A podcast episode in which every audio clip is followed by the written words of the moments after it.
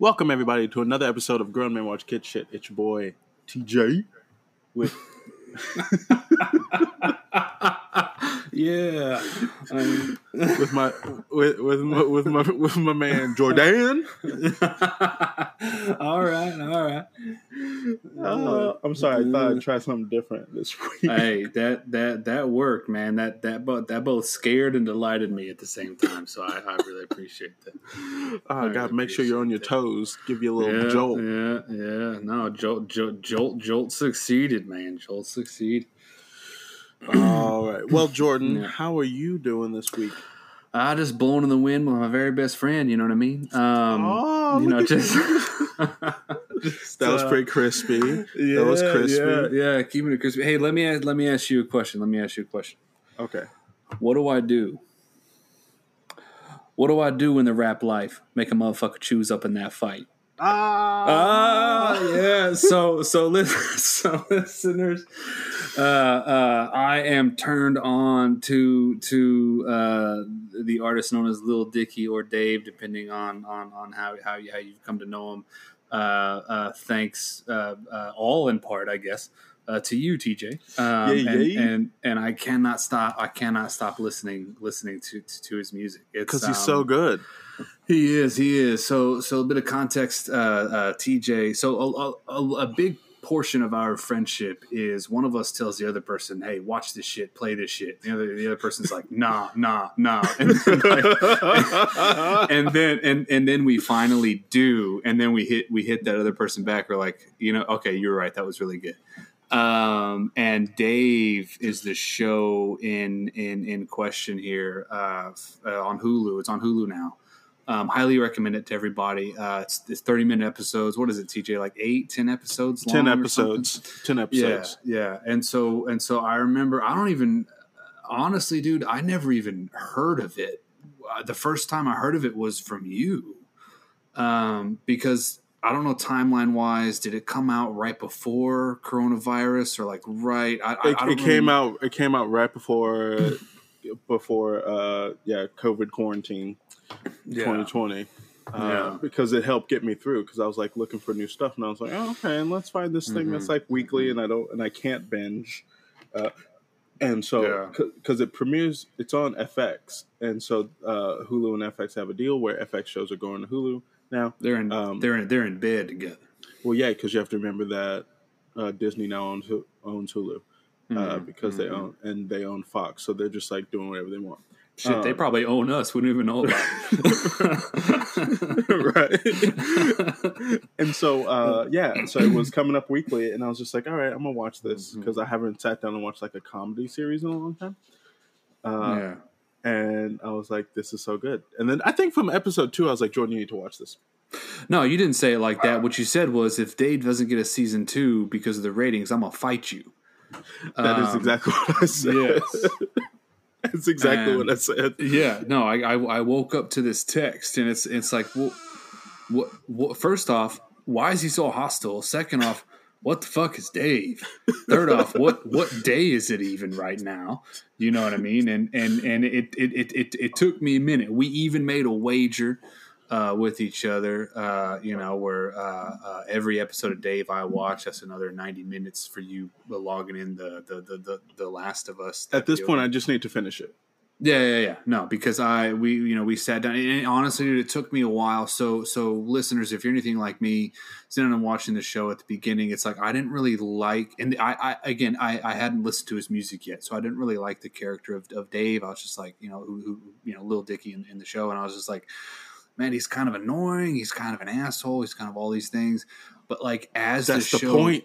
Yeah, and as the show, and it culminates in this one particular episode, that second to last episode. I'm not going to give anything away, but that second to last episode, like, holy shit, you know what I mean? Like everything just sort of came to a head there, and yeah, it's solid, man. And I am now championing it to other people, just like you championed it to me. So yeah, thank you for that. And because of that, I can't stop listening to his music. He straight spits, man. And like his not fire. Only, yes, not only his style, but his lyricism, like his writing, like the way that all these songs, like every song is like a joke that bleeds into another joke that's built upon by a joke. It's the perfect blend of comedy and rap, with sheer talent on both fronts. So and he doesn't shoot himself in the foot, because he has he spits in the end of the first episode and he spits at the end of the last episode. But like at the end of the first episode, he proves himself to the audience that like, oh no, he's really good at this. So the whole entire series, you're waiting for him to do it again, and then when he does finally do it again, it's so satisfying. Mm-hmm, mm-hmm. Yeah, man. So really, really good. So thank you for that. I'm not gonna say I was wrong, but I'll say I was wrong. You know what I mean? I'll say that, you know, because I wasn't straight up down on the show, but I was definitely. It took a little bit for me to really get into it. But once I was into it, I was into it. So it's fun. It's one of those shows I tell everyone. I was like, if you get to episode 4, you're locked in. Which, you know, the end of episode 1, I think, is compelling enough. Not all the players aren't on the board until episode 4. Right. And it's a big, and I think I told you this, like I like the secondary characters more than I like Dave at this point. But those characters were enough to get me through. You know what I mean? And then when it got to that second to last episode, I'm talking about it. So okay, everything just kind of came full circle for Dave's character in it. And it's autobiographical or semi-autobiographical, isn't it? Like, because I know, because a lot of the same themes and all the same situations in the show are also in his music, and I hear I'm watching interviews with him now. I'm consuming all things Lil Dicky. It's just Lil Dicky everywhere, you know what I mean? So, but yeah, other than that, man, everyone's great. Kids are great. Trying to educate the 5-year-old. Just trying to make sure she's keeping up on her math. She can add a little bit, subtract a little bit, stuff like that. It's getting to that age where we want to make sure that she's on her toes and prepared when it comes to stuff like that. And then 2-year-old and Kim both do it. Not the 2-year-old and Kim, not 2-year-old Kim. Let's make sure that got enunciated. Yeah, make sure that got enunciated as much as possible. But yeah, everything's going to get over here, man. How about you? I'm gravy, man. Chilling like a villain. Yeah, it's been a. What did I do this week? The biggest thing that happened to me this week. The biggest good thing that happened to me this week, let's put it that way. It's been a week. It has been a week. But I went out and I got Tina, the bearded dragon, a new habitat. Oh, okay. So tell me more. Tell me more. Like, does she have a car? Yeah. No, she does not have a car. What she does have is I got her a new tank with some sand. Put some sand in it. Before, she was like running around this little brown carpet, and she would just poop and pee everywhere. It didn't look right. Mm-hmm. And then I got her a log. I got her some fake trees that she tries to eat, because she's the smartest. Yeah. But wow. She's just up here chilling. Like, it's great. Nice, like plastic trees, or Oh yeah, they plastic trees. She's trying to eat them. I'm picturing like Lego trees or something, and she's over here just being like, "Man, these taste great," and shit like that. No, she's not the she's a lizard, so it's not like she has like the biggest brain. But I saw her try to eat. I saw her try to eat this fake cactus for about 10 minutes today. So damn. Wow. And she got real food on the other side of her tank. Like, she got bugs and celery and vegetables and shit. And she's just like, no, this is the thing that I need. So are bearded dragons, like, naturally curious when it comes to stuff like that? Are they, like, because that's what I would attribute something like that too. You know what I mean? Like, hey, I'm going to see what this thing's about. I'm going to eat it, you know? They are naturally curious. They like to climb. Yeah. People call them like the dogs of the lizard world, but I don't buy that because Tina don't take no shit. For a while there, for about 3 weeks there, I was like, I'm just not going to pick her up because she was trying to bite my fingers. But now she's gotten more used to me. I realized that she was comfortable with me when she pooped in my hand. I was like, oh, okay, she's good. No, damn. Okay. No. I just get pooped on. So, get pooped on and while she's eating a plastic tree. So if bearded dragons are supposed to be the dogs of the lizard world, what do you think the lizard of the dog world is? It's got to be a dachshund, right? It needs to be something big and dumb. Is someone kidnapping a child behind you? Yeah, no. That's neighbors. Screaming kids are on our end, and they're not mine. But I didn't. Hold on. Let me try to navigate this. There's a window and it's overlooking the our yard and then the neighbors and the neighbors got kids. Okay, good. Yeah, you don't have to. No, we know you're not creepy. You can calm down. No. All right, cool. All right, well, cool, man. So Tina's all set up then, huh? Tina's set up. Oh, there is one sad thing that happened. Did I mention that one of my snakes died? No, one of my snakes died. No, when? It had to be late last week. Shit.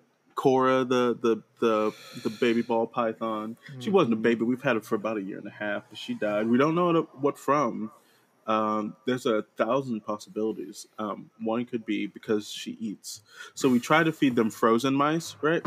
But here's something really weird about frozen mice. So when you give them a frozen mouse, you have to rewarm it up, which means that you have to boil some water. You have to stick the little plastic bag into hot water, so that way it gets warm all the way through.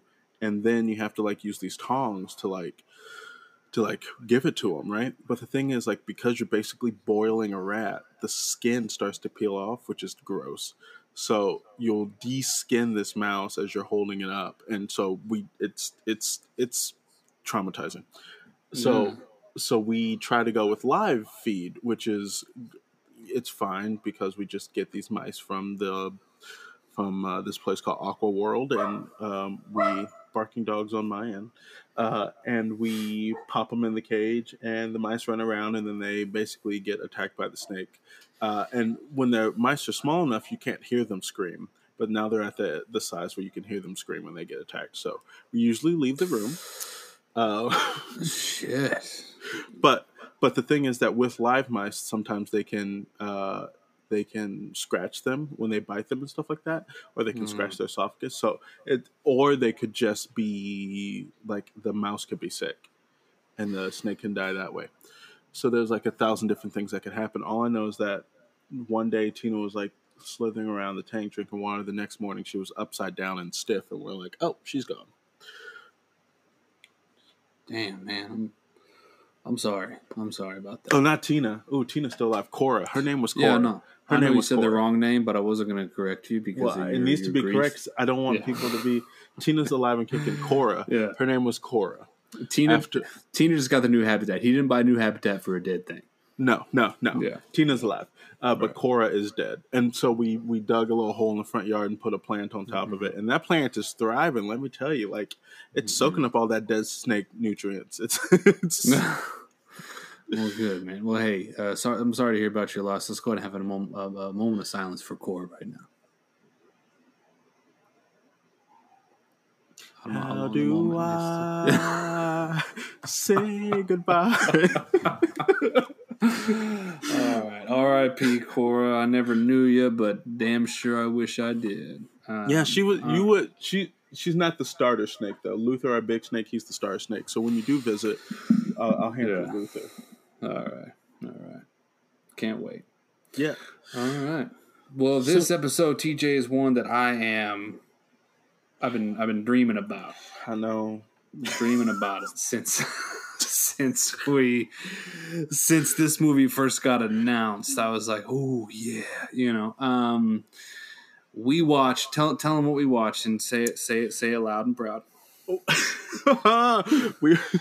We watched Trolls World Tour. Yes, we did. Trolls World Tour is what this episode is going to be about. That's Trolls 2 for those of you who don't give a shit about subtitle. And what we decided for this first segment, before we get into the movie, we decided it might be a good idea for us to, because the movie is so musically, I mean, you know, the franchise is so musically aligned and focused. It'd be kind of cool to talk about, like, you know, concert experiences. So TJ, I think you want to go with what our first concert was and best concert, favorite concert. Okay, gotcha. Okay, so do you want to go first? Sure. Right. My first concert was a Destiny's Child concert, actually. Not late Destiny's Child, original Destiny's Child, Writing on the Wall, Bugaboo, Destiny's Child, right? Oh, okay. Bills, Destiny's Child. That album came out. And it was at the University of Houston in the Hoffman Pavilion. And the stage was, like, in the middle of the thing, because the Hoffman Pavilion is a basketball It was a basketball arena. The stage was in the middle. And I remember I took my girlfriend at the time. I'm not going to say her name. But I took her, and that was like our big date. I like got her this, looking back on it, was probably fake, like gold necklace to give to her that night and all this other stuff, right? I got that gold necklace back when we broke up because, trust me. Hey. There you go. Get what you got to get. Yeah. But so, yeah, we went to this concert, and there's, like, a whole bunch of people who, you know, they opened for them. And because they're Houston, they got a whole bunch of local Houston acts, right? Right. And I just remember there's one song I remember from any of the opening acts, and it's called Diamonds All in Your Face. Wait, that was the group? Or no, that was the song that they... I have no idea who sang it. I just remember the song. Diamonds all in your face. The third curls were swinging, but on the third, I was just like, it was great. I don't even know who sings it. Diamonds all in your face. Diamonds all in your face. As he types furiously. Yes, I'm looking at this. C-Note and the Botany Boys. There it is. There it is. Okay. Wow. That's a bop. You're going to have to listen to that at the break because that's a bop. I will. Okay. But yeah, but this was also the time that they still had people were pimping out mixtapes, right? Mm-hmm. So somebody in C-Note and the Botany Boys thought it was a good idea to throw mixtapes out to the crowd. Oh, no. Yeah.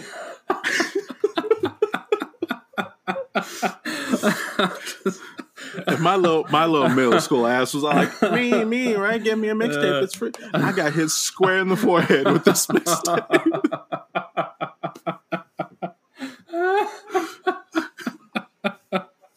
I don't mean to laugh at your pain, but holy shit. Yeah, you do. Like, who, like, I mean, CD, well, man, no, you can't be throwing anything like that.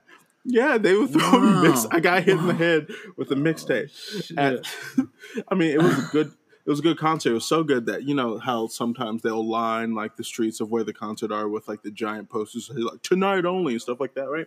Mm-hmm, we drove the wrong way down a one-way street to rip the sign off of a street lamp. And that Destiny's Child poster was in my bedroom until, I want to say, like, junior year.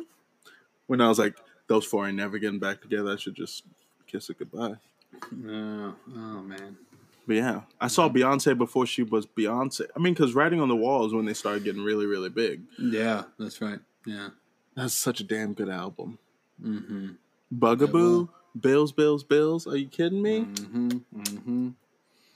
Damn. Yeah. Jumpin'. Oh, my God. Because it's 11:30 in the club. Club is jumping. It's because that thing hits hard from the jump, doesn't it? Like, ladies leave your man at home. Yeah. The club is full of ballers and their pockets full grown. And all you fellas leave your girl with her friends. Because it's 11:30 in the club is jumping. And then they say, yeah, it's true, you got a girl. Yeah, it's true, you got a man. But the party ain't gonna stop. I'm like, excuse me? Yeah. They're just like, you know what? They're fine. hey, you know, being from Houston, what happens at Hush stays at Hush, right? Oh,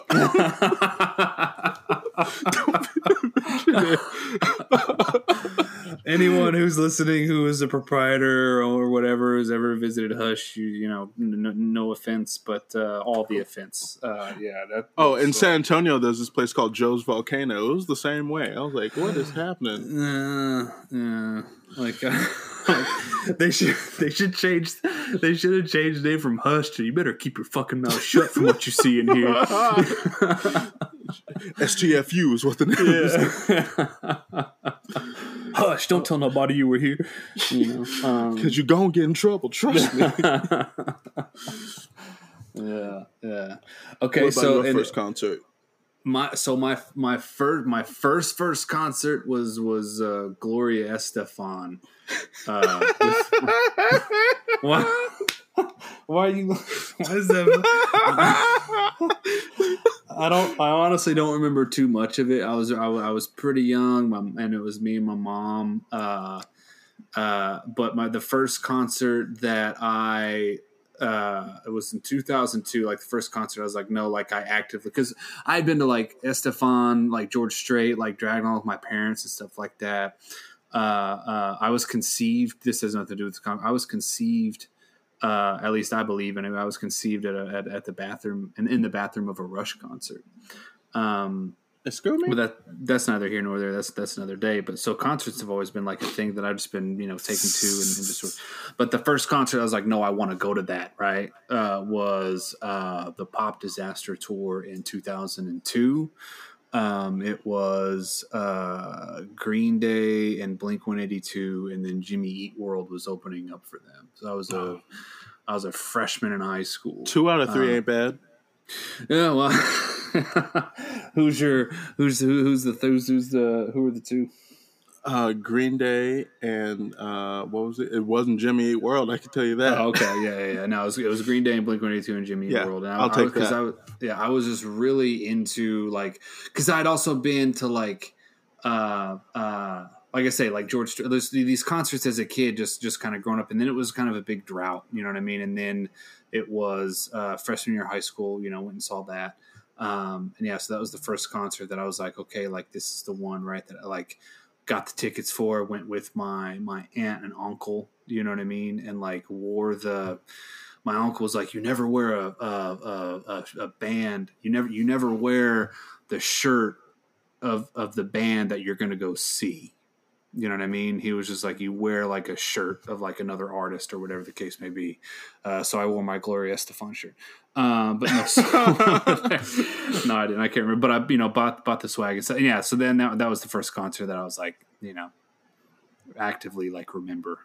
And you didn't get hit in the head with no tapes or nothing? No, I didn't get any tapes. It was in Houston. It was in the Cynthia Woods Mitchell Pavilion. And didn't see Jimmy Eat World, but like heard them as we were walking up.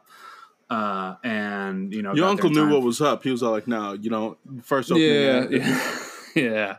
But it was great, man. I mean, I was a huge Blink fan. You know what I mean? Like starting in like late elementary school. All the way to I mean, shit. I mean, they'll always have a spot. In my heart, stuff like that. But back at that time, that was like peak Blink fandom for me.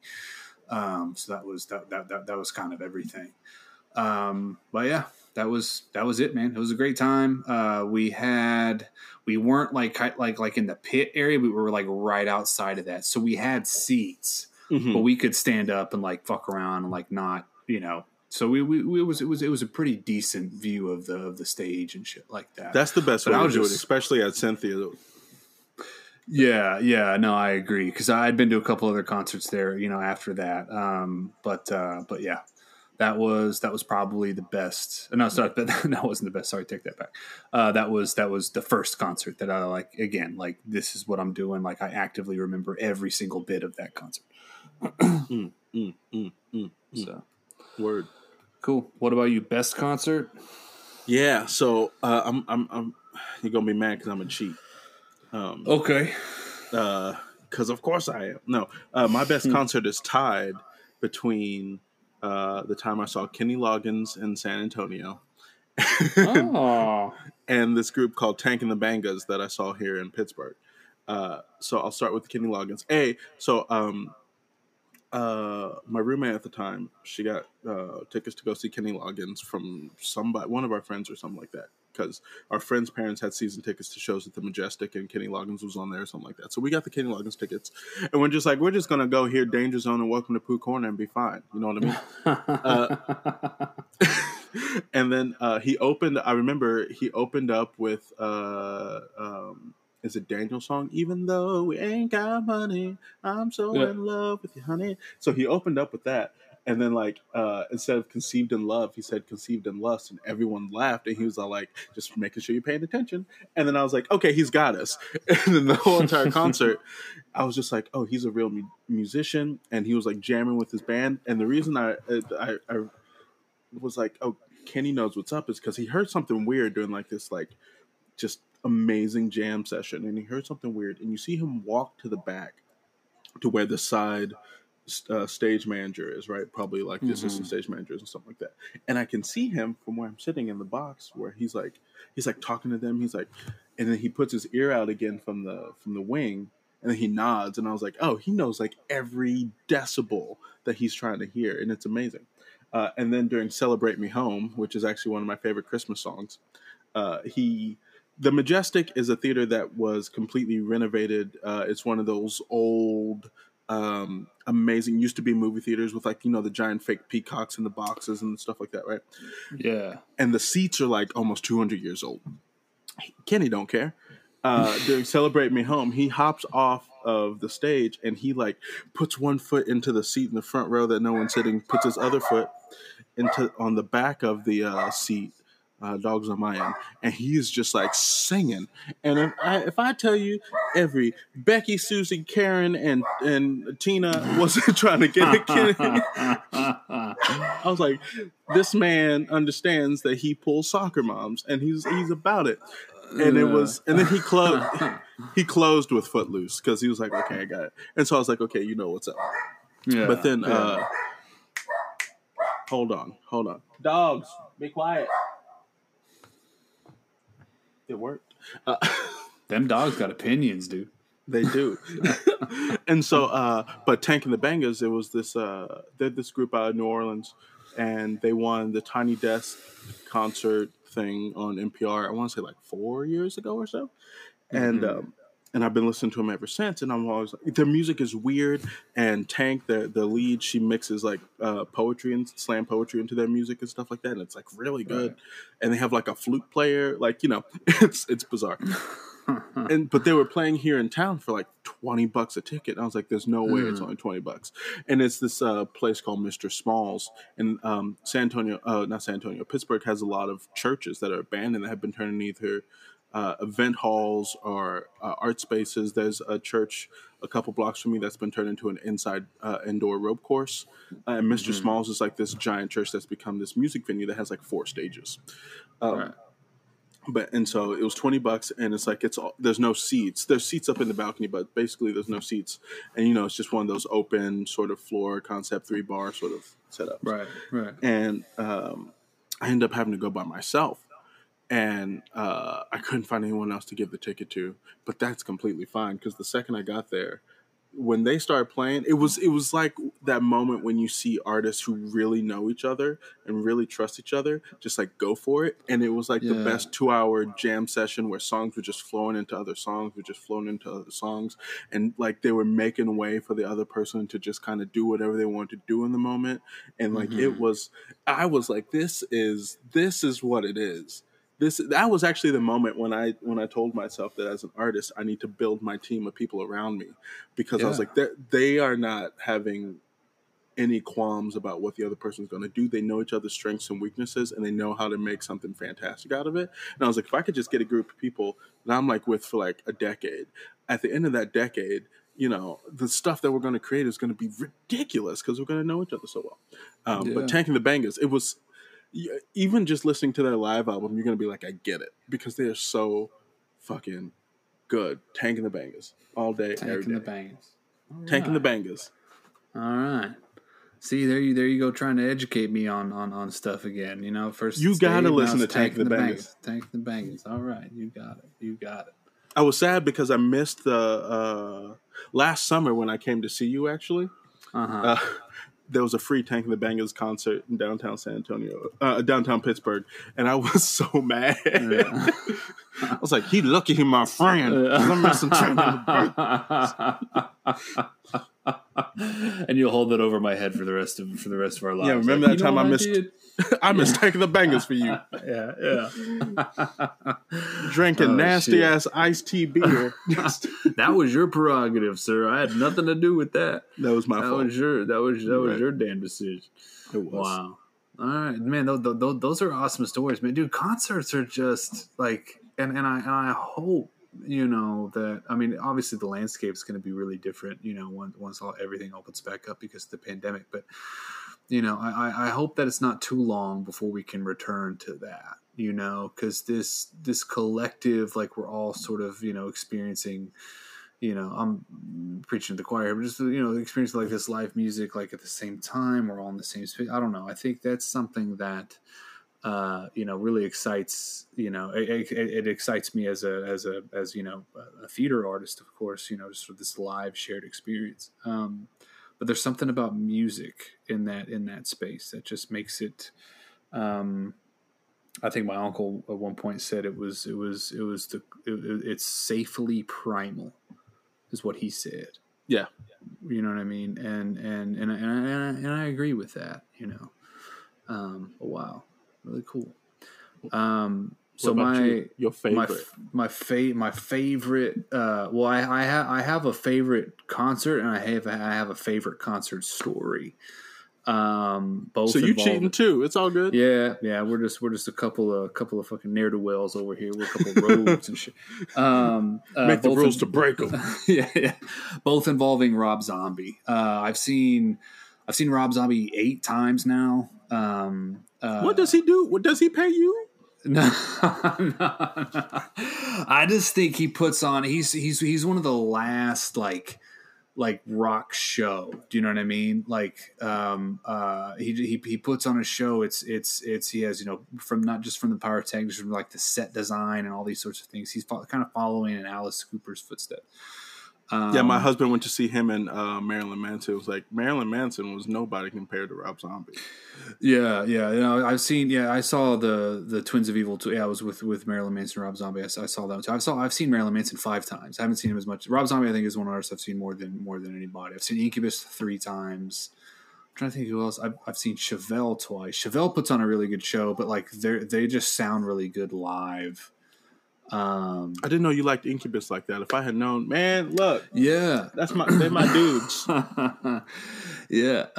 And then I saw JT twice.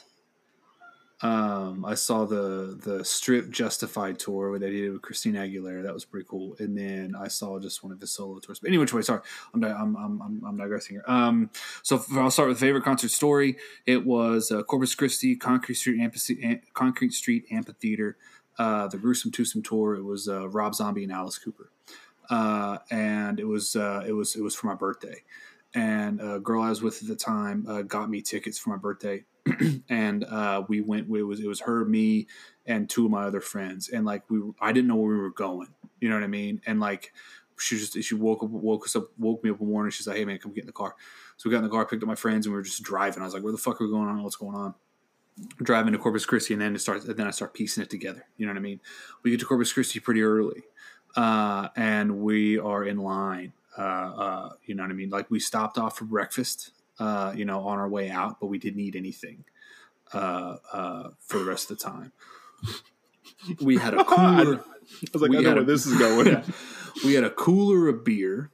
Mm-hmm. We had a couple of bottles, and we had a bunch of Four Loko. This is when Four Loko was like just hitting the streets, right? Mm-mm. I didn't fuck with this shit, you know what I mean? And really, I didn't really drink that to begin with. I was like, nah, you know, because I knew what was going to happen, you know what I mean?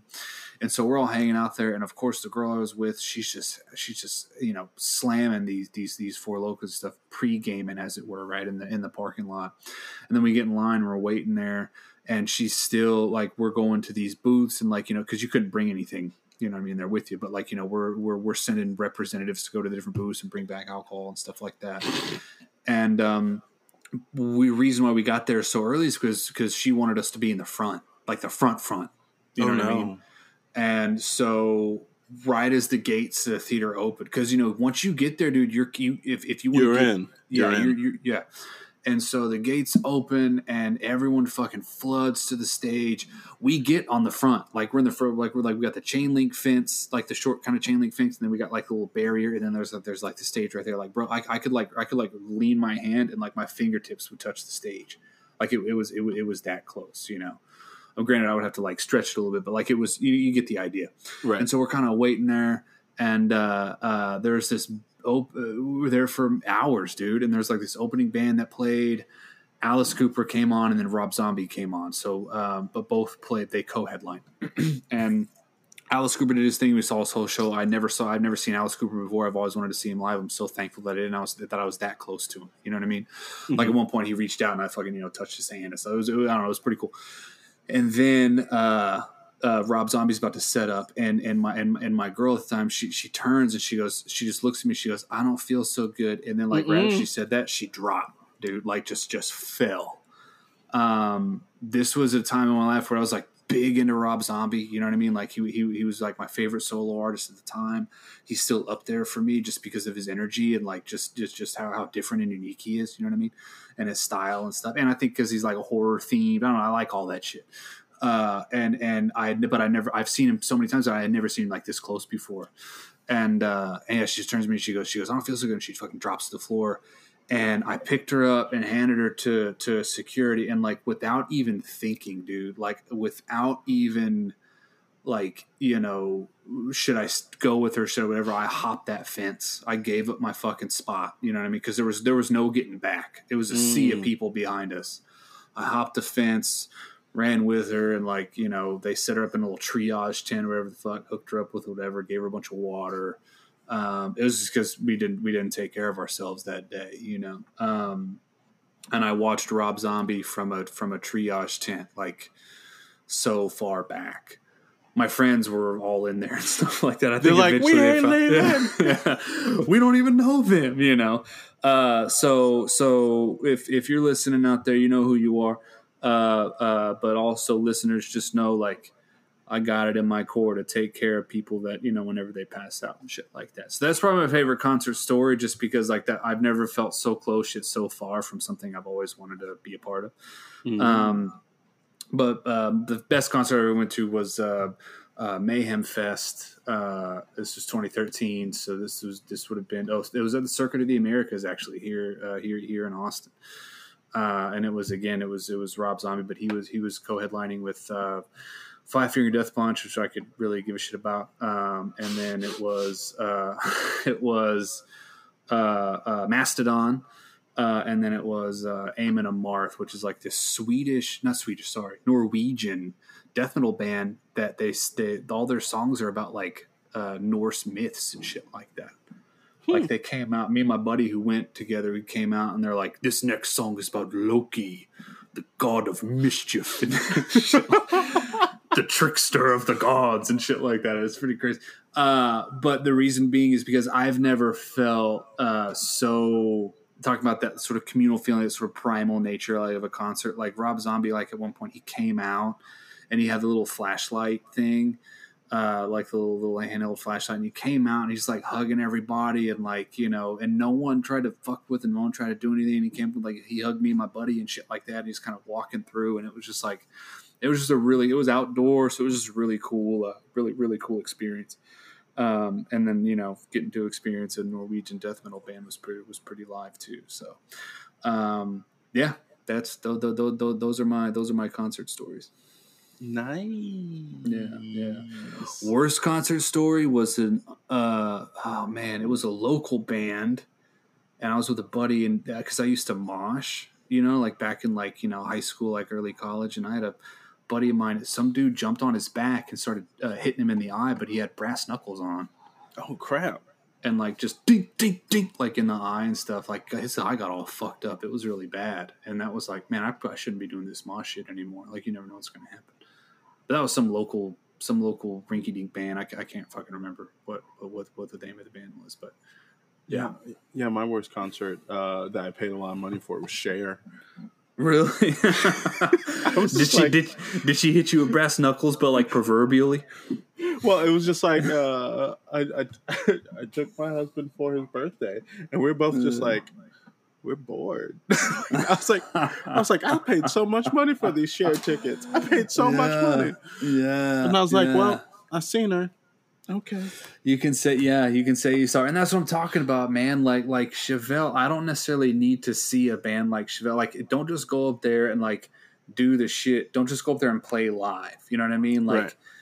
And interact with your audience. You know what I mean? Like, make it an experience. I'm not saying you got to do this over the top, you know, bombastic stuff like, you know, Rob Zombie, Alice Cooper, all those cats do. But like, shit, man, do something, you know, like, wow. Mm-hmm. Cher was trying. I mean, she was trying. Mm. Yeah, I was like, she just had an off night. Apparently she had gotten into some Twitter fight hours before, and that threw. I was like, okay, Cher, because you're worried about what people say on Twitter. Yeah, fuck all that. Yeah, but it was just a. I was like, man, I want to see James Taylor before he dies. Yeah, that'd be a good one. I want to see singer-songwriters before they. One person I was gonna see before all this hit was Kurt Elling. Kurt Elling is my favorite male jazz vocalist, which, you know, I have a favorite male jazz vocalist, which says something about me. Smooth jazz. That's a little future spoiler for later when we talk about the movie. But yeah. But anyways, I'm gonna turn you on to some Kurt Elling stuff too. But yeah, he was coming to Pittsburgh, and it was a small like 150 sort of seat thing where, you know, there's tables and everything. You dress up nice, and I was like, I'm gonna go see Kurt Elling. I even looked at his playlist that he was gonna sing. I was like, I don't even really like these songs, but I'm still gonna go see him. And then like it got canceled. But silver lining, I found his Facebook fan page, and I messaged it thinking like, okay, whatever, right? He replied. I was like, oh, Kurt Elling. Oh, ooh, shit. Ooh.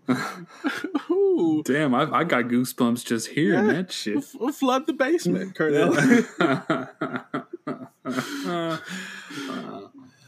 You know who I've never seen, though, TJ? Who? You know I've never seen? Who? It's Matchbox 20. I've never seen Matchbox 20 either. We won't, because now it's just Rob Thomas, although I'll go see Rob Thomas. Yeah, hey, take what you can get. You know what I mean? No, he puts out the bops too. Yeah. Never seen him. You know, unfortunately. Yeah. But well, I think it's time for our break, and then we'll come back and talk about Trolls World Tour. And while on the break, Jordan's gonna listen to "Diamonds All in Your Face." I am gonna do that. I'm gonna do that right now. Yeah. So you go get your drinks, and we'll see you back here.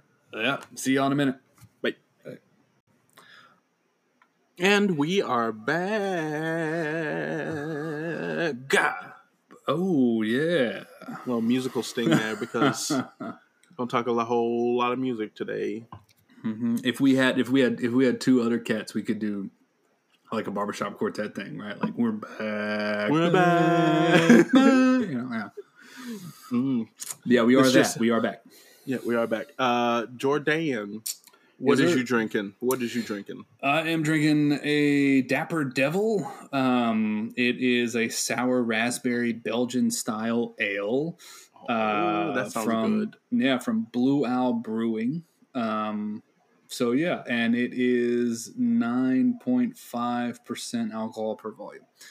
So, see, this is important, everyone out there, because my favorite beer in the whole entire world is a beer called Sour Monkey. And I have had a struggle finding Sour Monkey for some reason. It's probably because of the pandemic, but Sour Monkey has been really hard to find lately. And it's like my go-to, it's hot summer beer. And it's 9.5%. And a couple friends from the Berg, they realized I was having a pretty tough week. So what they did is they brought over a 6-pack of Sour Monkey. And each can is labeled a reason to drink it. Mm-hmm. That's sweet. It is sweet. I'm drinking one that I'm not supposed to drink right now. It says for a writer's block break. The thing is, I what people don't know about me is I do not drink when I write. So I was like, you know what? This is never going to be for a writer's block break. So I'm just going to drink it now. But they had stuff like because your friends care for you, because shit's hard. Mm-hmm. It was great. It was just because I was like, thanks, guys. Yeah. You're the best. That's really sweet. It's always nice to have friends that give you reasons to drink, right? Mm-hmm. Instead of enemies that make you want to. Yeah. I just looked at the can and I'm sorry, man. I misspoke. It is not 9.5. It is just 9.0. So one of us is going to be getting straight tanked during this episode. I'm so glad Jordan's going to drive this boat. The other person is going to be pretty dapper. But yeah, no. So I apologize for that, man. You can tell this is Kim stuff. This ain't mine. I thought it was 9.5, but sure as shit is 9.0. So sorry, man. You got me beat on that 0.5%. It's okay. I'm still gonna have a good time. Mm-hmm. Hopefully, they have a good time. We will see. Yeah. But yeah. So Trolls World Tour. I'm gonna say this before we start. I want everyone to hear this. I want everyone to hear this. Let me bask in this moment for a second before you. I fought Jordan tooth and nail. I agreed to do Trolls World Tour as like an olive branch, just to appease him. I'm just to put his ass up. I mean, I wasn't going to say it that way, but since you put it that way, I agreed to do it just for that reason. And it's pretty good. I'll take that. He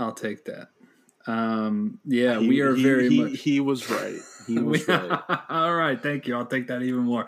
Yeah, no, we are very much the Poppy and Branch of when it comes to Trolls. I am very much Poppy, and TJ is very much Branch with this whole thing.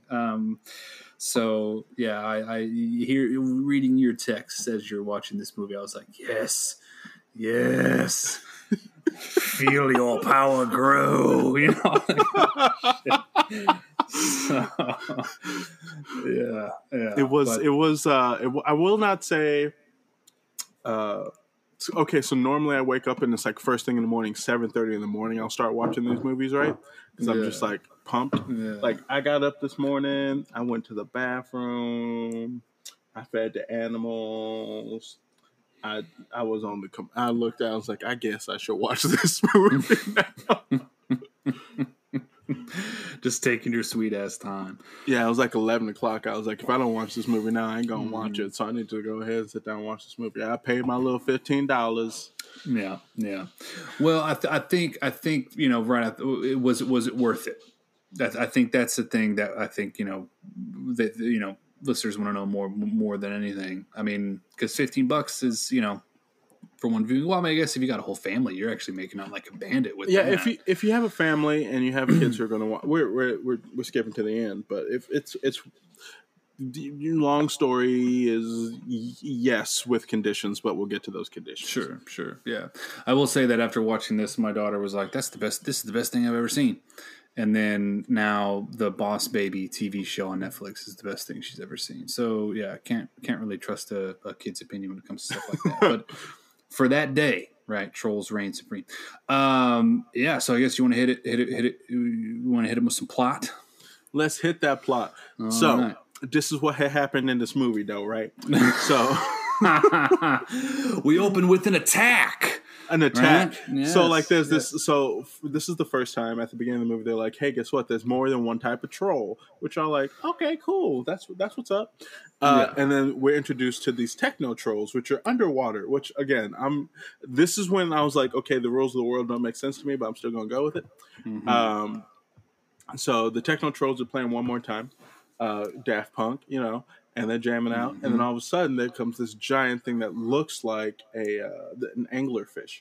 Yeah, which I thought was kind of cool. But like a leathery, studded anglerfish. Yeah, definitely like Ozzy Osbourne rock sort of anglerfish.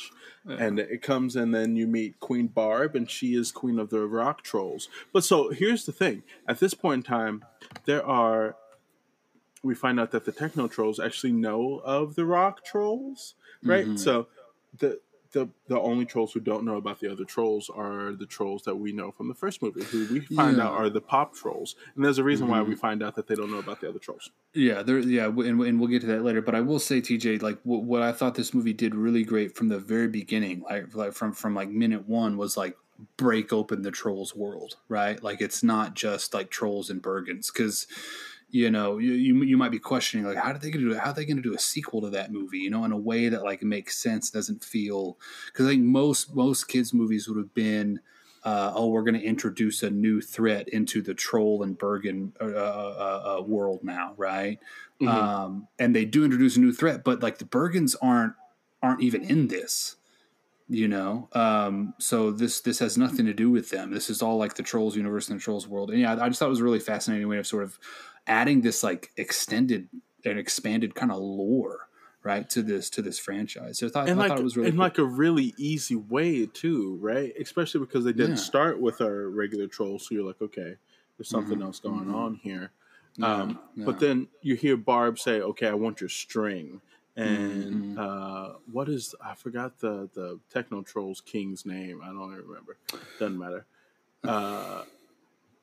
It doesn't matter. But he's like, okay, what are you talking about? And then Barb is able to like basically break stuff with rock music. And so he says, okay, I'll give it to you. Excuse me. And so then we go back to... regular troll village that we know, right? And we find out that, of course, Branch loves Poppy, but he hasn't told her because, of course. And then Poppy gets this letter that basically says, "Hey, I'm doing this world tour, and I am coming to you to take your string." And Poppy's like, "What the hell's a string?" And then her dad tells her about this myth of how music was created in the Trolls world. Mm-hmm. Which that there were 6 strings for 6 main genres of music: pop, funk, classical, techno, country, and rock. Right. And that at the beginning of time, all the trolls were able to have access to all the strings, but then they couldn't agree over which string was best, so they all took the strings and they separated. And that's the story that she's told, that like all the trolls couldn't get along about it, so they just took their strings and left. And so Poppy's like, this is a chance to reunite all the trolls under one song, and all the strings will be played, and it'll be great, and we'll live in harmony because we're all the same. She keeps saying, we're all the same, we're all the same, we're all the same, we're all the same, we're all the same. Yeah, yeah. She has these very sort of naive, altruistic sort of motives with this, which is very on brand for the Poppy character. And of course, Branch, who is love struck, goes along with her as she sets off on this journey and shit like that. Yeah. And then there's this B story that happens. If you remember Cooper from the original Trolls, and if you haven't seen the original Trolls, there's a troll named Cooper who looks like a giraffe. Yeah. Pretty much. Yeah. Yeah. And he sees this. The trolls tell stories through scrapbooks. At least the pop trolls do, and he sees this troll that looks like him, that looks like a giraffe troll. He's like, oh, there are other trolls who look like me. I need to go find them.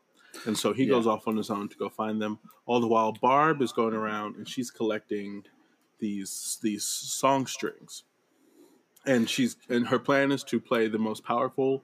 Was a power chord. Yeah, the biggest power chord that's going to basically, we found out that Barb's motive is to unite everyone under the rock banner, right? So like we have these different regions for all these trolls where they all reside, and basically she wants to make she wants to cover the map in rock music. Mm-hmm. Which, to some out there, you might be like, hey, that sounds all right, but it's not. And we'll find out later. I'll be honest, man, the Cooper stuff, at first, seemed a bit contrived. Tacked on. Yeah, I was just like, why are we doing this with Cooper? You know, I appreciated that, you know, we're sort of giving some attention to a troll that I had so many questions about the first time around, right? Like, why does this one... Yeah, because some of the trolls look different, you know, but they all kind of resemble the same... They seem all kind of based around the same mold. And you have this one who's just, like, far out, you know. So I kind of appreciated that, but it didn't seem to really do much for me. It just seemed like a distraction. But I was proven wrong with that. As we'll get onto it, it ended up being something. It was a pleasant surprise.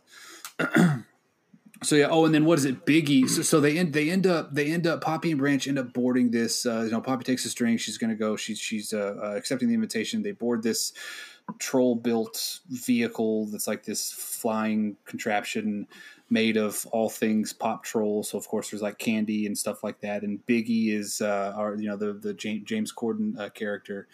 Is a stowaway because he started eating all the cotton candy and stuff like that.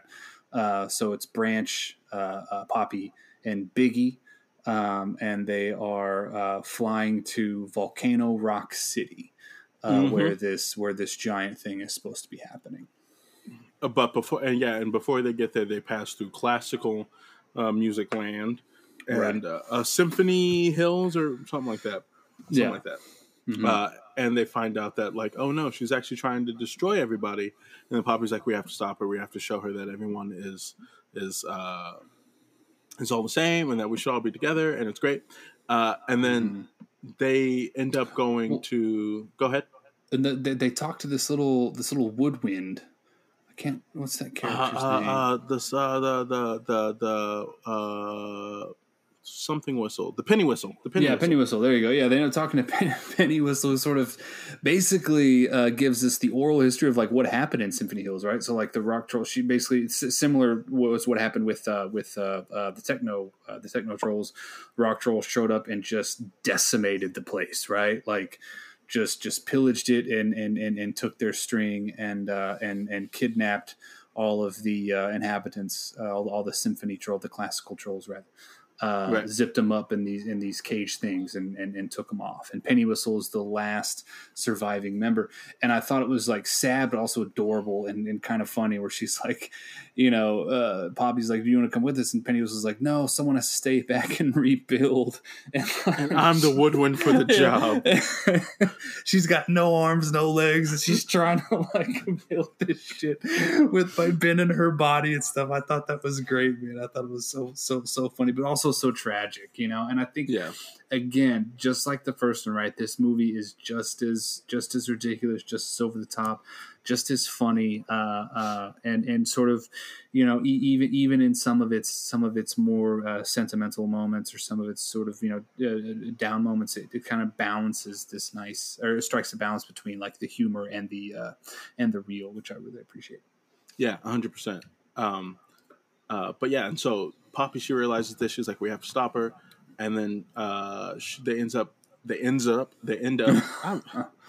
I'm like, how much? I've drank a third of this beer. They end up in this place called Lonesome Flats, which is the home of the country trolls. Right. And we spent a lot of time in Lonesome Flats, but for good reason, because it's great. We did. Yeah. Which is where we get introduced to our first superstar of music, which is the fantastic Kelly Clarkson playing Delta Dawn. Yes. Delta Dawn. And the country trolls. The country trolls are they're half troll, half horse, so they're like the centaurs of the troll universe. And man, Kelly, they play sad music. Yeah, super sad music, but it is this great song, dude. Like this soundtrack is incredible. The soundtrack, you know, is bumping. The soundtrack is bumping. I mean, I'm going to go so far as to say that, and I haven't had as much time with it as I had the first one, but I will say that this soundtrack excites me more than the first one does, and it very well could be with more plays and stuff like that, because, you know, I listen to this shit on my own, but it very well could be. The bulk of it excites me more. Yeah. The end song I'm not crazy about, but... Yeah, well, it's hard to beat that first one. You know what I mean, with the end song and stuff like that. But yeah. And then at what point is this the point, TJ, where have we learned of the different? We have. We have the bounty hunters. Yeah. So Barb is all like, okay, because. Barb sent the letter to Poppy with this little bat thing. Poppy sends it back all covered in glitter and stuff like that. And it's great. And Barb is upset about it. So she sends these bounty hunters after Poppy and the gang. And the bounty hunters are different musical genres. And there's there's Chaz from Smooth Jazz. Mm-hmm. There is the K-pop. Jazz. There's the K-pop crew. There's the reggaeton crew, which they get down. And then there's the yodelers, and but she says we can't find the yodelers. I don't know where the yodelers are. Anyways, right. But yeah, so we know that there's people after them, and there's someone who they get arrested in Lonesome Flats because they're like, oh no, they don't know that music's supposed to make them happy, so they do a medley of pop songs, and they get arrested by Delta Dawn. She says, yeah. I just love that moment. I just thought it was like, what the hell was that? You know? Yeah. Yeah. The tumbleweed rolls by and says, you suck. Yeah. So yeah, they get arrested and they get broken out of jail by this centaur named Hickory. Right. Who's voiced by Sam Rockwell, who does a fantastic job. He does do a fantastic job. Yeah. And so, they do the whole obligatory kids movie chase thing. Which is actually a really good one. This was a really solid one. Yeah, yeah. Because the characters from Lonesome Flats are just a lot of fun. Mm-hmm. But yeah, and there's Growly Pete, who's one of my favorite characters. He just growl. Yeah. The chase was great. This world was great. I was into it before this, but I think Lonesome Flats, all this stuff, I was like, okay, like I'm fully invested into this movie now. Yeah, it was pretty great. And so they get away from Lonesome Flats, and then they realize that then they build a raft. That's right. They build a raft, and they're on their way down the river to try to get to. I forgot where else they're trying to get. They're still trying to get to Volcano Rock City. Like that's their goal. That's and Hickory's like, I know the way. Like I'm gonna take it. So yeah, they're on the way over there. And so while they're on the way over there, Cooper, he's walking through the desert, and he gets abducted by something. We don't know what he gets abducted by. The spaceship literally comes out of the air and it picks him up and it flies him away. And even the sun is like, whoa, because the sun talks like the cloud talked in the first movie. Yeah. And so there's that. And then there's this moment when they're on the raft and Poppy, she's like, a branch is like, hey, we need to go back home. We need to take care of our people. And she's like, no, you need to listen to me. You need to listen to me. And Branch is getting more and more frustrated because he feels like Poppy isn't paying attention. Right. So because he's getting so frustrated, he eventually gets... he's trying to talk to her and tell her that he loves her and stuff like that. But out of nowhere, Chaz, with a soprano saxophone, floats out of the water. Smooth jazz Chaz. And this whole, like, the next 3 minutes of stuff, just, like, fucking... I was like, what is this movie? Yeah, it's a trip, man. It was very reminiscent to me of Ka from the Jungle Book, right? Like he puts him in a trance and like with his smooth jazz styling and stuff. And this jazz troll, he's got like a floaty genie bottom. He's got chest hair. Yeah, and like this bright, brilliant red chest hair and this long red flowing mane and this handlebar mustache kind of. He just looks like. He looks like jazz music looks. You know what I mean? Like if at least the smooth jazz kind of Kenny G style shit. You know what I mean? Yeah, but he also looks like, trashy paperback love novel cover sort of like sex appeal, if trolls could have sex appeal. Right. It's and you know, and jazz of course is a genre that encompasses so many different styles, you know what I mean? But I like that they're like, no, this is straight up, this is smooth jazz. This is a very distinct style. This is like the Luby shit. You know what I mean? Or like the, trashy romance kind of stuff.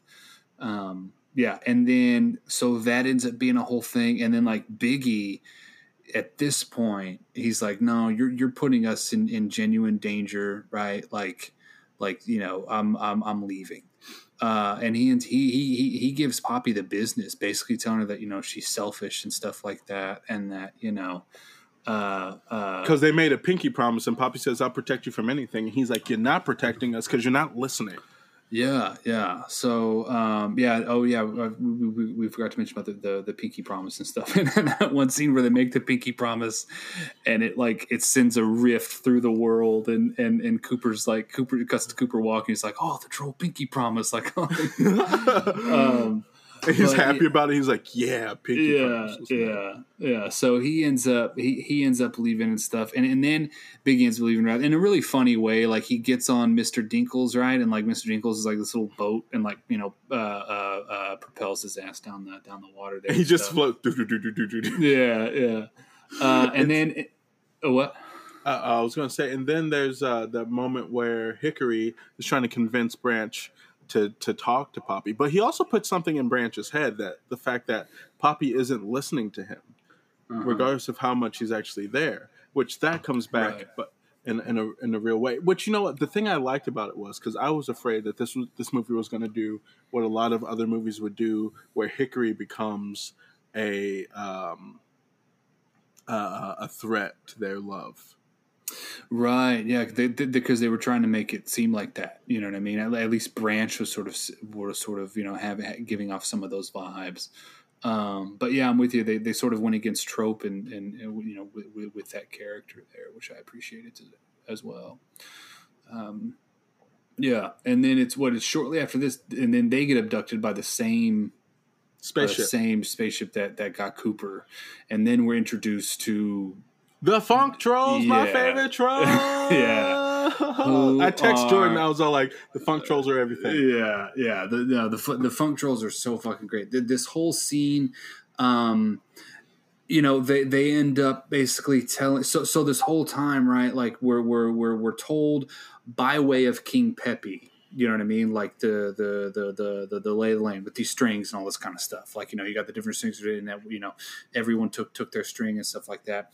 But you actually learn through the Funk Trolls telling Poppy, like, nah, like the Pop Trolls tried to unite all the other, basically tried to do the same thing that Barb's trying to do, right?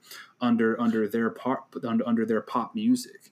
Yeah, but in a vastly different way, because this is when I was locked in, okay? Because I liked a lot of stuff, but first, George Clinton from Parliament and Funkadelics plays King Quincy of the Funk Trolls, and then Mary J. Blige plays his wife, Queen Essence, which I was like, yes, I see you, But you find out that Cooper has been a funk troll this whole entire time, and that when he was a baby, you also find out how trolls are born in this movie. They actually grow out of trolls' hair, and these little eggs, and then they hatch. But Cooper's egg was taken by a bird and then dropped into Pop Troll Village, and he just grew up pop. And then they do this really great thing when they mention, like, it doesn't matter. Because like he's like, I can be funk and pop, and then he has a twin brother. And he's like, and I can be hip hop. Like, it's all fine. We're all family. We're all like, we embrace our differences. But there's this moment here where Poppy says, we're all the same, and I want to convince Barb to just let us all put our music together again so we can be happy. And then King Quincy, he says, he's like, we will do anything but that, right? And she's like, but why? Do you not want people to be together? And they say, because you Pop Trolls tried to do the same thing and you stole from us. And she says, and like the, she says, well, that's not what our scrapbook says. And Cooper's twin brother says, your scrapbook, the scrapbooks are made by the winners. And I was like, how dare you be woke? Be woke. Go ahead, be woke. Yeah. And then they start this rap song, this funk rap song about how the Pop Trolls appropriated the music of all these other genres and then didn't give credit to them. So it wasn't so much that the Trolls didn't like what the pop didn't like the Pop Troll music, or they didn't like each other's music. They didn't like the fact that pop was stealing from them and not giving them credit. And I was like, this is the story about appropriation versus inspiration, right? Right. It's like, who are you which I'm going to say this is really funny to me, seeing that Justin Timberlake is in this movie. And I remember 4 or 5 years ago, there's this huge discussion about Justin Timberlake appropriating hip hop music and R&B music, but not necessarily giving reference to. And then it actually just came back around because his famous riff at the end of Cry Me a River that we all thought was Justin, right? Mm-hmm. It was not Justin. Did you know that? No, I didn't. Yeah, it was this studio musician who he gave no credit to. Holy shit, really? Yeah, and we're all like, the riff that laid Justin up with the African American community for decades is not even his. Okay, right. Damn. So I'm sitting here Justin, is you listening? Yeah. Wow. But it was in this way. I was like, this is a really great way of demonstrating what appropriation is to kids and how that can be upsetting to other cultures. But then also being like, we don't have any issues with everybody else. We just we have separated ourselves to protect ourselves. Right. And I was like, that makes sense. Yeah, absolutely. 100%. And we talk about these movies a lot, right? And we talk about how, they'll include jokes for the parents, right, or jokes for the adults, right? That way, these movies can reach as wide of audience as possible. This is one of those rare instances where they included an entire theme, right, that is going to go over the kid's head. Maybe not as it should. There's a way for these movies to sort of plant seeds, right, to get these sort of thoughts going, without being too overt and on the nose about it. But I will say that, this discussion that can be had about, the idea of appropriation versus appreciation, or like you said, I think appropriation and inspiration, can be had by the adults watching this movie, and the kids are just but it's done in such a way that is a digestible narrative bit, right? 100%. And so the kids are oh, okay, sort of being introduced to this concept without being hit over the head with it. Again, not saying that they shouldn't be, but I don't know. It struck that nice balance, I thought. Right, and there's something about the Funk Kingdom that I pointed out to Jordan that kind of blew my mind a little bit. So all these other kingdoms have a space. They take up physical space on the map. The Funk Kingdom is in the spaceship that keeps moving, right? Which is representative of the science fiction sort of element of funk and the Afrofuturist sort of thing about it all. True. But also, I thought about the fact that the Funk Kingdom is highly representative of African American culture, and the fact that it is the only kingdom that feels like they have to keep moving to stay safe. And I was like, this is crazy. And I don't know if they probably didn't put that in there on purpose, but I'll take it. I don't know. So the cat who wrote this is the same. He wrote the Kung Fu Panda trilogy, some of these other things, and he seems to be a pretty smart writer. That trilogy is full of thematic cultural nuance, right? Yeah. So I don't know, dude. I can't tell you. It's one of those things where it's you hope that was the intent, but even if it wasn't, it's it's really cool. It's there, right? Yeah. So shortly after this, like I said, they put on a cool song. So the Funk Trolls are just giving them the business and really giving this movie. If you weren't already sold like I was, this definitely is going to sell the branches in the world like TJ. And then shortly after that, Barb, of course.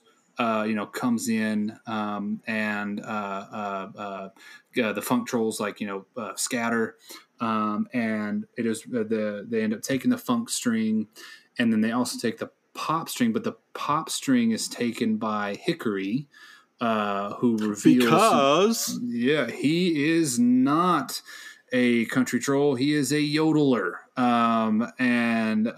He's named Hickory, and then he has his partner Dickory, who is the leg. So they do that classic horse Halloween costume kind of thing. And then cuts to, so they get taken, and then Biggie cuts back to him, talking to the Pop Trolls, and then he convinces them to go and save Poppy and Branch. He gives this sort of Braveheart kind of speech to the Pop Trolls and stuff like that. So don't forget the best part of this whole segment, which is that. So Branch walks away. Oh yeah, he's mad. And Branch and Poppy have this "You're a Perfect Song, We Love You, I Love You" blah blah blah song, which I was like, okay, at that moment I was like, you haven't earned it emotionally, but it's a good song. But then the K-pop trolls and the reggaeton trolls both show up to take Branch, and they have a dance off. And Branch is brought in, and I was like, look at Branch with these moves. Look at him. Look at this little CGI troll with these. I was like, look at Branch with this hip thrust. Yeah. The bounty. Yeah, no, that was a fantastic segment. The bounty hunters I thought were really cool. I mean, bounty hunters in general. I mean, any Star Wars friend will tell you bounty hunters are so fucking cool. Just the whole idea of it. And, you and I are bounty hunting in Red Dead right now. So we're all engrossed in this whole sort of thing. But yeah, so the bounty hunters basically, then the reason why they agree, a bit of context, is because Barb is going to basically allow, she's still going to unite, right, the troll universe under rock music, but whoever brings the pop string to Barb is going to get their own little island where they can have their own music and stuff like that. So that's all the other music goes away, and then Branch is all like, doesn't all music deserve to be around? Why does she get to choose? And they're like, okay, we're listening. Right. Yeah, no, it was a great segment for sure. And then we end up cutting to basically Barb's concert, right? That's the next sort of big thing there. We have all these captured and imprisoned trolls. We have a large concert stage. The rock, I don't think we've touched on that. The rock troll setup hierarchy, whatever you want to say. So there's Barb, her dad, who's voiced by Ozzy Osbourne. It's so great. Yeah, no, it's amazing. And then there's all these other sort of rock troll, rock trolls, brah. These sort of just really just classic sort of 80s, 90s kind of rock trolls and things like that. And they're all in the crowd, right?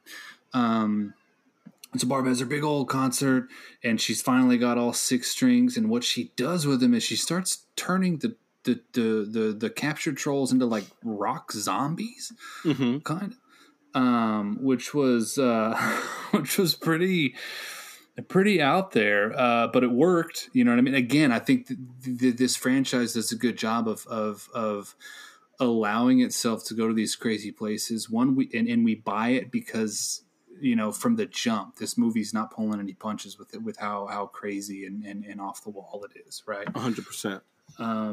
So it turns all these trolls into zombies and stuff like that.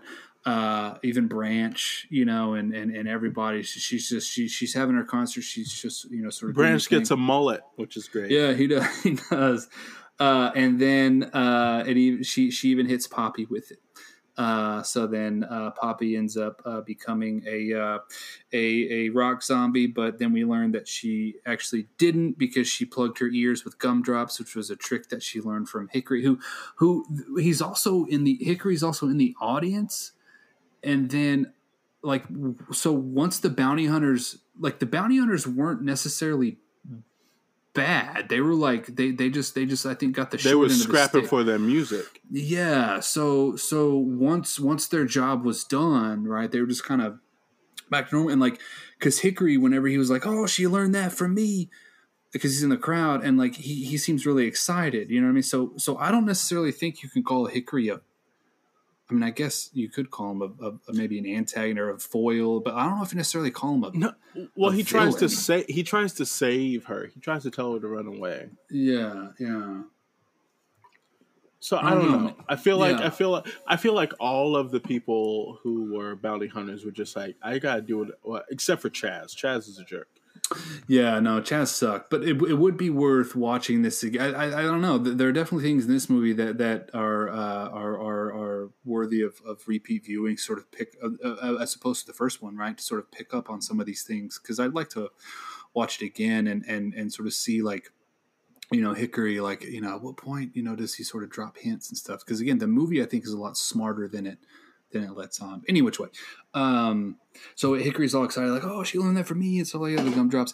And then Poppy ends up taking Barb's guitar and then smashes it with all the strings in it. And then we have our next moment, which is what, buddy? Then all the strings vanish, and then all the trolls lose all their color because they have lost all their music. But then Cooper, his heart starts to beat, and it starts to beat the color of pop. And he puts the microphone up to his heart, and then his brother starts to beatbox over it. And then Queen Essence says, we don't need the strings because the music is in our hearts. You can't take away what's with us forever. So they all become lit up with music, and it's this great moment. And then there's this song that I'll tell you the reason I was disappointed with it. You were disappointed with this moment or the song? The song. I was disappointed with the song. Okay. Like, the idea of the moment was embrace our differences because then we can sing in harmony because we're different. And I was like, okay, that's great. That's actually fantastic. Mm-hmm. Right. I was disappointed in the song because the song did a really poor job of actually, like, mashing all the different genres, I feel like. Because, like, each genre had, like, maybe 8 bars or something like that, but it was super pop led, right? Yeah. Which I felt was like a detriment because I was like, I wanted Poppy to be like, I can understand the country sentiment. I wanted her to start singing in like, I wanted her to start singing in a different style, and that never happened. No, I agree with you, man. There are many ways I think they could have done this for a movie. I mean, a franchise really that is so focused on music, but this movie in particular, right, is more so because music is sort of the beating heart. I mean, pun intended or no, but whatever the fuck, but it's sort of the beating heart of this movie. Whereas happiness was the first one. But I want to go back to the moment first before I talk about it. So the moment where they all lose their color and stuff, because again, it was a bit of a retread of that first one, but just on a more grand scale. And which was also thematically different. So while it was kind of like, oh, okay, we're kind of doing the same thing, so I can't really fault people who might like criticize it for that. But I think like this movie, like this one, it was just more like when Cooper's heart starts beating and the fact that it's from Cooper, right? Like this sort of the odd one out in the first movie, I'm with you on what was that? There was also something that I noticed, and so all the trolls' hearts start beating, and you see all the color of their hearts, and they all represent the like music tribe that they're with. But you see Cooper in line with his family, and his family have the deep purple of funk, and his is still pink of pop. And I thought that was a really great moment. Yeah. Yeah, I thought that was really cool too. But I'm with you on the song itself. Like I would have liked to have seen maybe more of a mashup, like you say, or even something that's like not even pop. Like how awesome would it have been if like we get like a funk song or like maybe something that's a little bit more segmented, like funk, and then we're gonna do some like authentic country, and then some like the sort of like because that's what they're doing in this moment, right? They're rebuilding, right, the musical world. And actually have them rebuild it, because I almost felt the song that we got was sort of the exact same shit that the funk trolls were talking about whenever pop sort of you know, took over everything. And it was the sad part is that we've seen it done well before, where that mashup works in that way. And you know where it was? Happy Feet, Gloria, Boogie Wonderland mashup, which is the best version of Boogie Wonderland ever. You've never seen Happy Feet? I ain't seen Happy Feet. Okay. Did we lose all the color in the world right now? Do I gotta hold the mic up to my heart so you can see? I mean, a little bit, but yeah. Okay. So what's gonna happen is after this, I'm legit gonna send you the Gloria Boogie Wonderland moment, because what they do is they take the essence of Boogie Wonderland and they add in Spanish pop music on top of it and stuff like that, because Boogie Wonderland's like a super funky song, right? And they there's just something about the way they transform that song, which I think that the thing that actually stopped them from making this last song like as great as they wanted it to be was that it was an original, right? Yeah. If they had picked a song that was as universal as like, because True Colors is the real heart of the first Trolls, right? If they had picked a song that they could have covered and then like torn apart and reimagined in all these different genres, because that's when the music is the strongest in these movies, is when they have that bass to tear apart.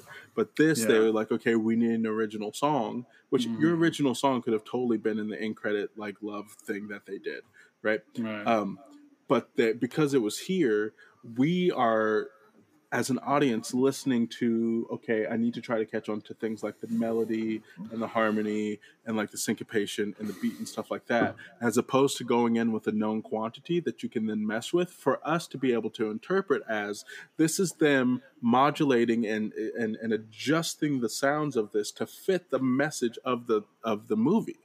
They started with poppy, and they said, okay, she's a pop troll, therefore she has to start with pop, which is fine. But if you had taken a country music song and then made it more pop, and then she gives reference to the fact that, hey, this is a country music song, you know, something like that. If there's just ways to use the genre of music, the genres of music, in a more effective way here by using a no quantity. I'm sorry, I just got all in the weeds with music and shit.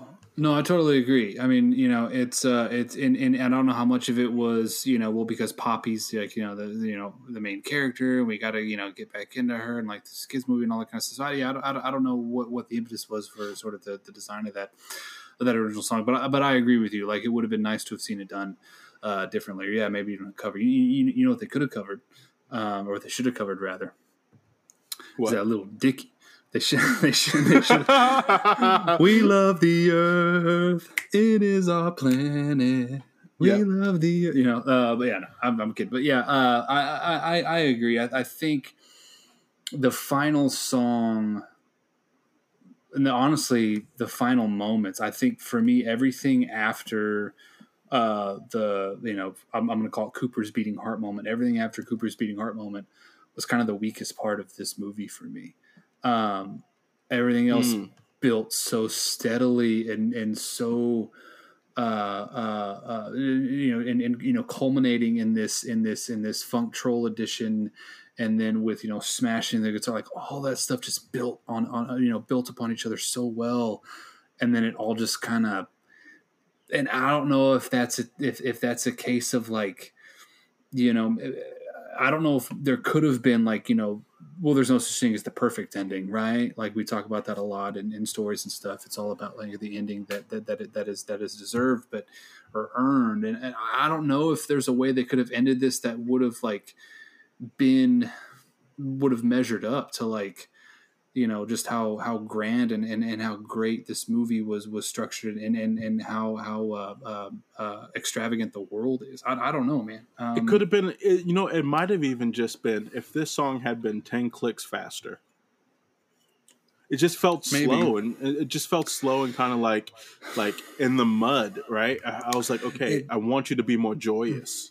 Yeah, it did. It did. And it also, it felt like, you know, okay, Kelly Clarkson, now your turn. You know, I'm Mary J. Blige, now your turn. And it's like, okay, now we're adding the voices of the celebrity and of the singers into the song, rather than adding the distinct stylings of the musical world they represent. So yeah, I don't know, man. But I'm with you on that. So but yeah, and then the movie ends. Branch says he loves her, and she's like, "I love you too." And then like they mingle all the trolls, I guess. Mm-hmm. Yeah, and they say, you know, we recognize each other's differences, and that's what makes us great, all that good stuff. And but this is, I actually sent a text message to another group text I'm in, and I said, "Trolls World Tour is the movie that the world needs right now." And they're all like, "What? Mm-hmm. Shut the fuck up." And I was like, "No, it's a movie that starts off with the mantra of we're all the same, we should all recognize we're the same, and get along because we're the same."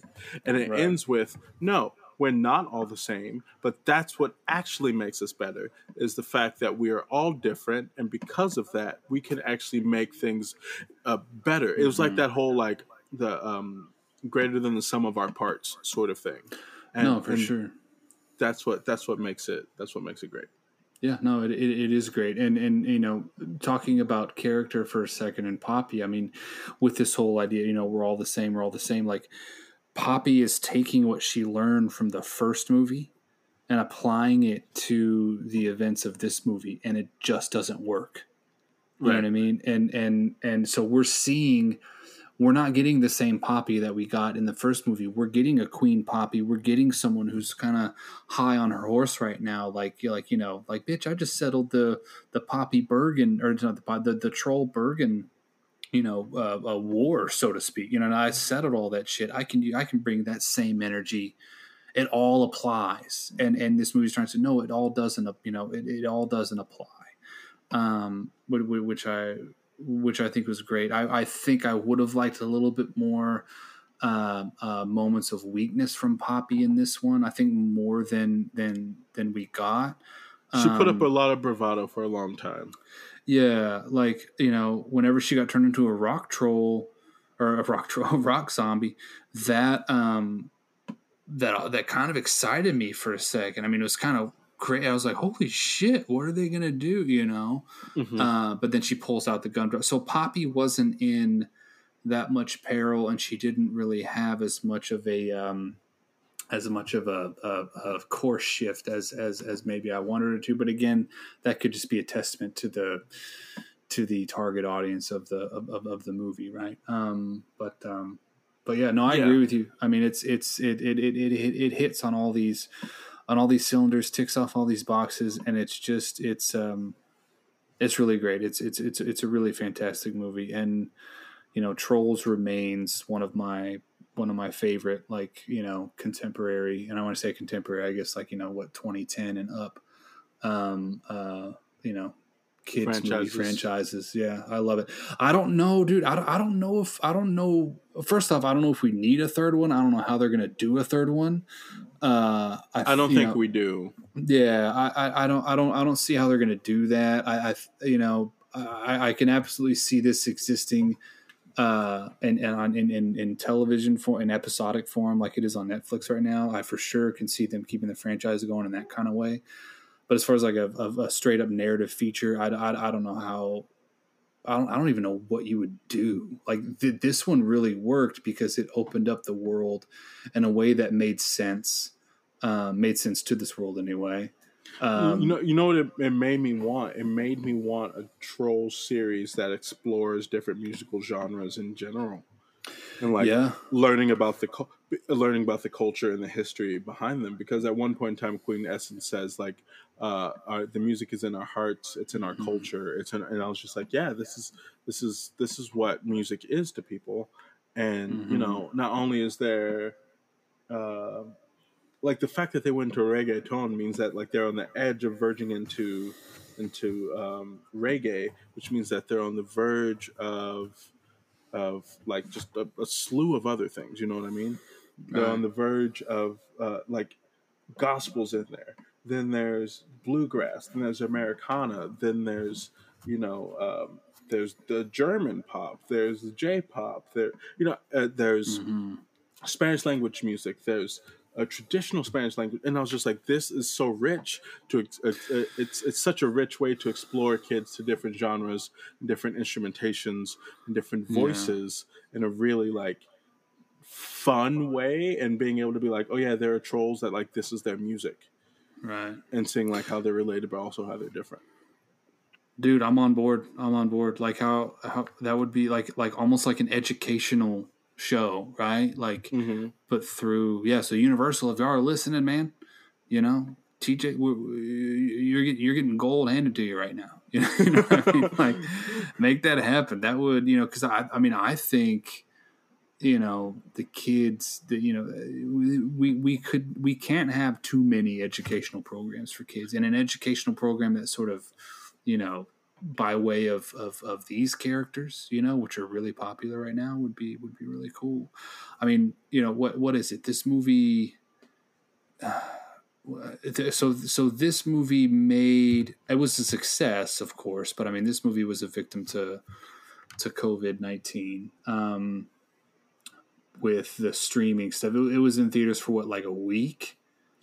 Yeah, it was April 10th is when it came out. Yeah. Oh, shit. So it was like right before, or like maybe like in the early stages. So it was released on video on demand, but they said that it made so much money just from being at home. Yeah, that it made its money back. And to the point where they're like, "Oh yeah, we're good," and what AMC theaters were all like, "We're not gonna." Dude, AMC was on their way out anyway. Fuck AMC theaters, but it's they said, because Universal said something about like, you know, we're gonna do this for all of our releases, and AMC's like, oh, we're just not gonna play Universal movies anymore, and it's like, dude, the audacity of a movie theater to be like, we're not gonna play movies from an entire. You're going to lose all the Fast and the Furious movies. You're going to lose any Jurassic. You're going to lose any, you know, all that. You're going to lose all this shit. You know what I mean? Just because you got to. And I don't know all the ins and outs of it. But it wasn't AMC. They were dying anyway, right? Wasn't that franchise Tank? Yeah, well, AMC was all like, oh, yeah, we might not make it back after COVID. And I was like, y'all charge me $12 for a bucket of popcorn, and you're telling me that you can't put something in savings? Yeah, right. Yeah. You ain't got none in a CD? Come on now, right? Diversify. Right. Yeah.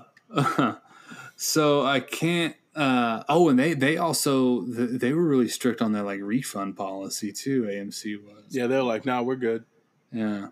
So yeah, I mean, the budget was it like $100 million was the budget of this movie? I think I remember reading, and like the box office, it got like almost $7 million just in the theater ticket sales alone. That's not counting the on demand stuff. So yeah, it was a huge success. Yeah, but within the first 19 days of it saying, like it says here that within the first 19 days of streaming, of release, it resulted in 95 million gross. Oh, so yeah, dude. They made that money back.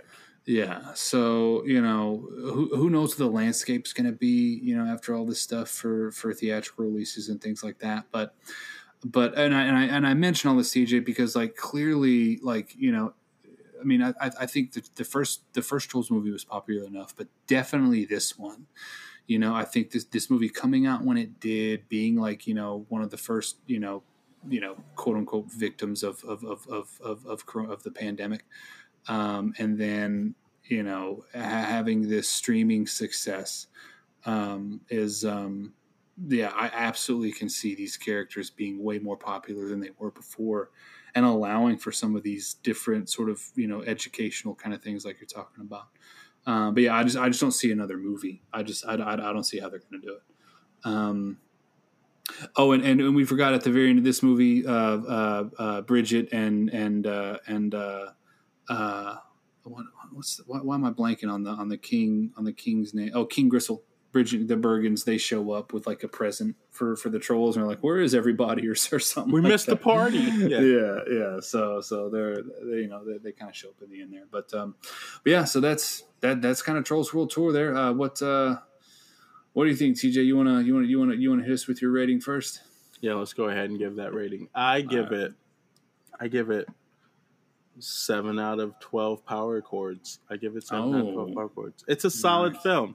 Like, the way I describe it is that it does a really good job of presenting really complex issues, especially in the latter half, to kids. That, you know, as an adult, you might have to explain further about what that means. But I think overall, the movie knows what it is. It's like, we're not going to take ourselves too seriously. We're going to have fun. And then it's as shallow as a baking pan, but it stretches for miles. And so you get a lot out of it. Right. Yeah. Revisiting that, you know, first question at the top. I mean, you know, was it worth the $15? It was. As a matter of fact, I know that. So I rented it for $15, and I know I have it for 2 days after that. And I'm trying to find a way to get my husband to watch it before those 2 days are up, because I think he'd really enjoy it, and I want to see it again. Oh, yeah, no, he's got. Oh, okay. First off, he's definitely got to watch it. But yeah, so this is one you'd watch again. Yeah. Well, he was all like, "I didn't watch the first one with you, so I can't." I was like, "You can watch the second one." Yeah. Yeah. Oh, yeah. I think you totally can. I mean, they exist pretty separately. I mean, you know, you might have like some more, you know, I don't know, inside information or I don't know. But he saw the end of the first one, so he knows what's up. Oh yeah, yeah, yeah. Good. Yeah, awesome. Yeah, I give it, you know, 5,000 growly growls. I think Growly Pete, I think, is my favorite addition to the Trolls universe. But yeah, no, I think this is great. I personally like this more than the first one. The first one took me off guard in the best way possible, because I was like, I did not expect anything from it. You know, I expected some fucking gooey gumdrop, you know, fucking, you know, cocaine infused, like, just bright colors and all this. I didn't expect it to hit me the way that it did. And then also, I was as excited as I was for this, and I was like, there's no way it's gonna touch the first one. It'll be fun, it'll be cool, but like, this blows up the Trolls universe, introduces some really cool themes, some really cool discussion points, you know, for the adults in there who want to have it. It all in a really fun way. Like you say, it's not really that deep, but it's just deep enough, right? To sort of talk about these concepts and things. So, yeah, I think it's fantastic. I think the Trolls the Trolls franchise is great.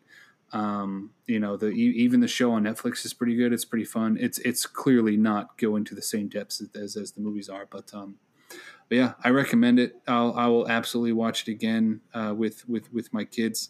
Nothing in there to worry about, you know, parent wise. I mean, it's what, PG. I mean, you know, yeah, it's the rock troll stuff. You know, it's not even that scary. It's done in this sort of cartoony kind of fun way. So, yeah. Here's the thing: they did a really good job where, like, Barb is actually slightly likable. Yeah. No, she is. You know, at the beginning when she first shows up, you know, she's like, "Hey," and that's when they play Heart. And then yeah, at every single scene she kind of shows cracks, and she kind of, like, you know, banters back and forth with some of the rock trolls. And yeah, I mean, you know, there's not really anything scary or anything, like, you know, wholly evil in this movie. You know, but yeah, solid. It's great. I can't recommend enough. Yeah, cool. Yeah. Yeah. So with that, I think that we have appeased the Jordan. Yep, you have. Thank you so much. Yeah,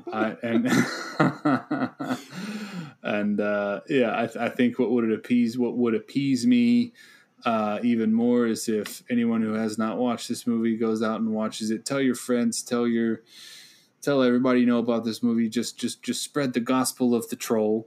And while you're at it, spread the gospel of the grown men watch kid shit if you can.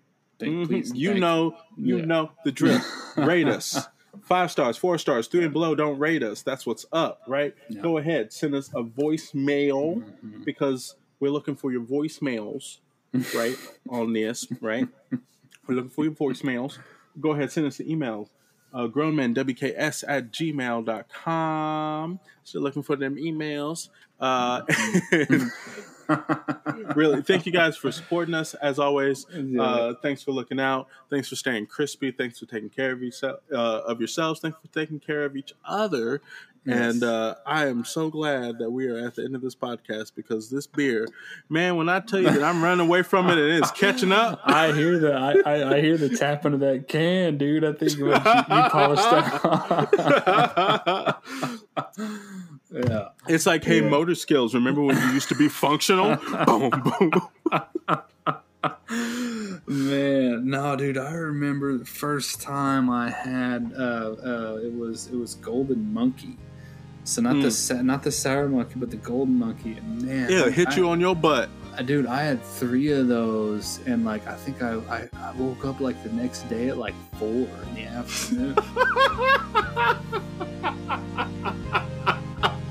In the back seat of like a Honda Civic. Like I don't even own a Honda Civic.